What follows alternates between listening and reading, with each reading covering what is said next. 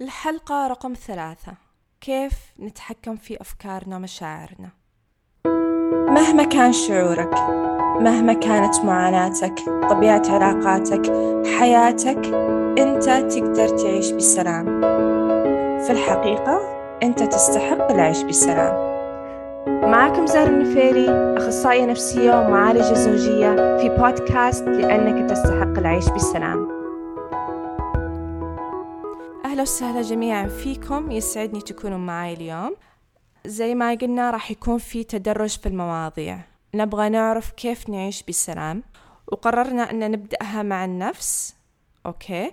نفهم أنفسنا أكثر نعرف كيف نتعامل مع أنفسنا وعلشان بالتالي نعرف كيف نتعامل مع العالم حوالينا سواء علاقاتنا مجتمعنا عملنا إلى آخره. طبعا موضوع اليوم هو هدف ناس كثيرة أن كيف نتخلص من أفكارنا ومشاعرنا. كيف نعيش بإيجابية نكون متفائلين ما نحس بشيء. وهذه المسج هو اللي نسمعها في المجتمعات وعالميا بشكل عام أن غير أفكارك تتغير حياتك. عيش بهدوء لا تسمح للمشاعر تسيطر عليك أو تتحكم فيك. لو لا سمح الله إذا في أحد توفى على أحد. إيش نسمع؟ نسمع أن لا تزعلين الدنيا هي كذا والله رحيم أو لازم تصبر وما يصير تحس بألم وغضب أو لا تخافين لا تحاتين وتفكرين. فتجي رسائل كثيرة حوالينا عن أهمية التحكم في أفكارنا ومشاعرنا. وكيف أن إحنا مش المفروض نحس في المشاعر الصعبة ولا المفروض أن إحنا تجينا أفكار صعبة فالسؤال هو هل نقدر فعلا نتحكم بأفكارنا ومشاعرنا؟ الجواب لا إحنا ما نقدر وهذا ممكن يكون يعني حقيقة صعبة بالنسبة لكثير ناس ولكن ليش ما نقدر نتحكم في أفكارنا ومشاعرنا؟ لأن لو فعلا نقدر كان كلنا صرنا سعيدين صح؟ أنا بختار أني أكون سعيدة وصرت سعيدة طبعا هنا تجي الفكرة السامة من أفكار قانون الجذب وهذه برضو منتشرة بشكل عالمي ومن الرسائل العالمية اللي فعلا تسبب تشوش كبير للإنسان أن يقول لك أنت تتحكم في قدرك وانت اللي تقدر تصير سعيد إذا تبغى تصير سعيد. انت تقدر تجذب الأشياء الكويسة لنفسك. تجد تقدر بأفكارك الإيجابية وأفكارك الكويسة راح تجذب أمور طيبة وممتازة في حياتك. فهنا طبعا الواحد يبدأ يصير مشوش يصير يعني مستاء لأنه قاعد يحاول يحاول وما يقدر. يحاول يسوي أفكار إيجابية وما قاعد تجي أشياء كويسة. والأسوأ طبعا أنه يحاول يفكر بإيجابية بس مش قادر إلا ما تجي أفكار سلبية. فيحس بالفشل يحس أن فيه شيء خطأ أن ليش الآخرين يقدرون إلا أنا مثلا. طبعا قانون الجذب قانون موضوع آخر وما راح أتكلم عنه الآن ولكن هذه من المسجات أيضا. والرسائل اللي تزيد الضغط على الإنسان في أنه هو لازم يتحكم في مشاعره. فخليني خلينا نتخيل هذا المثال مع بعض. لو جاء أحد بيسوي تجربة عليك حط على راسك جهاز يكشف شعور القلق أوكي؟ وقال لك لا تحس بأي أدنى توتر ولا تجي لك أي فكرة قلق لأن إذا جالك شعور قلق أو جتلك فكرة قلقة أنا على طول راح أكهربك. فهذه المهمة حقتك أنك ما تسمح حق أي شعور قلق يجيلك ولا راح تتكهرب. طبعا ما أعرف كم أحد بينجح في التجربة ولكن التوقع هو صفر.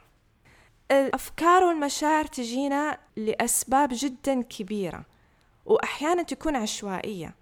ومهما إحنا حاولنا أن إحنا نتفاداهم نتخلص منهم نهرب من عندهم مستحيل ما راح نقدر راح يظلون يجون لنا.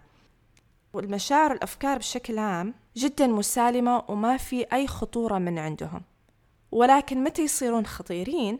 لما نصدقهم أو نحاول قدر الإمكان أن نهرب منهم أو نتخلص منهم وهنا نكون دخلنا في صراع معاهم. وهنا نكون أن إحنا عطيناهم قيمة أحيانا أكبر بكثير من حجمهم. طبعا شو نسوي؟ كيف إحنا نحاول نتخلص منهم أو نهرب منهم؟ إيش الطرق اللي غالبا الناس يستخدمونها أن يبدأ الإنسان يلهي نفسه في جوال في تلفزيون ينام كثير يأكل كثير يطلع من علاقة لأخرى مثلا يروح يخون يشرب يلعب قمار يتسوق كثير كله بهدف إيش؟ أنه يبغى يتخلص من شعور أو أفكار معينة. هل فعلا فاد أن نتخلص من مشاعره وأفكاره ولا أن تخلصت منهم فقط لفترة قصيرة وبعد فترة رجعوا لي مرة ثانية؟ الأرجح طبعا أن نفس الشعور يرجع لي مرة ثانية بعد فترة وأحيانا يرجع لي بشعور أسوأ لأن مش بس شعور الحزن بحد ذاته رجع لي إلا رجع لي فوقه شعور بالعار مثلا من الشيء اللي أنا سويته أو شعور بالذنب ليش إني أنا أجلت أعمال كثيرة وانشغلت في أشياء تافهة مثلا. الأفكار والمشاعر هي زي الأطفال لما يبكون. إذا تجاهلناهم إيش راح يسوون؟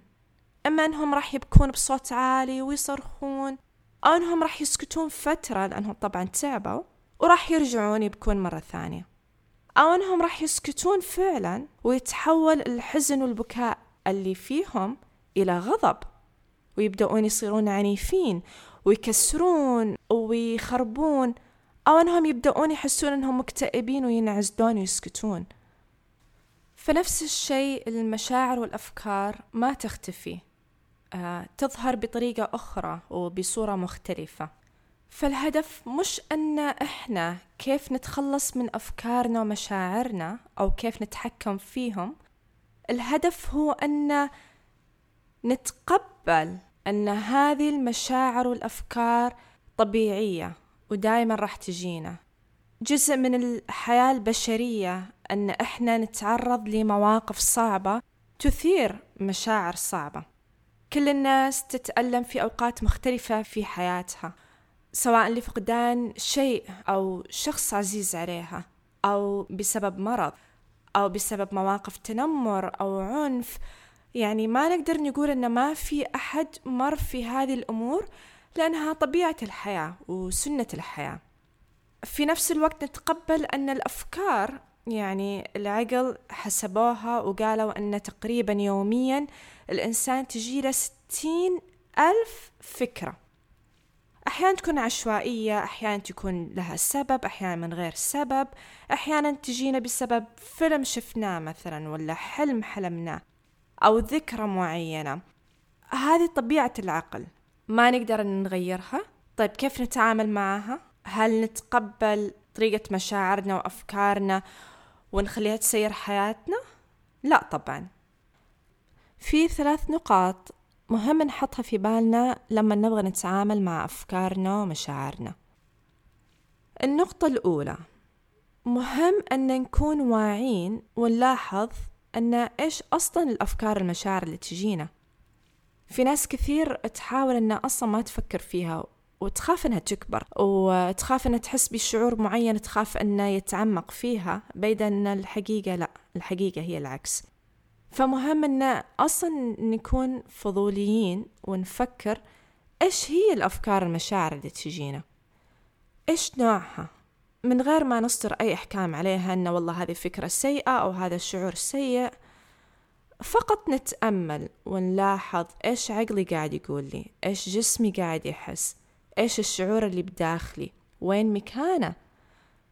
أوكي هل الشعور هذا حواليني أو داخلي إيش لونه شكله إيش طريقة الأفكار اللي قاعد تجيلي هل هي مثلا بشكل كلمات؟ هل هي بشكل صور أو كأنها فيديو؟ فهذه أول نقطة أن باستمرار نحاول نلاحظ إيش قاعد يصير داخلنا من أفكار ومشاعر وأيضا أحاسيس جسدية. النقطة الثانية نفكر هل في سبب لهذه الأفكار والمشاعر؟ ليش جولي الحين؟ شو اللي حصل؟ هل حصل شيء موقف مثلا؟ أو مثلا ذكرى معينة مرت داخلي أثارت أفكار أخرى ومشاعر أخرى؟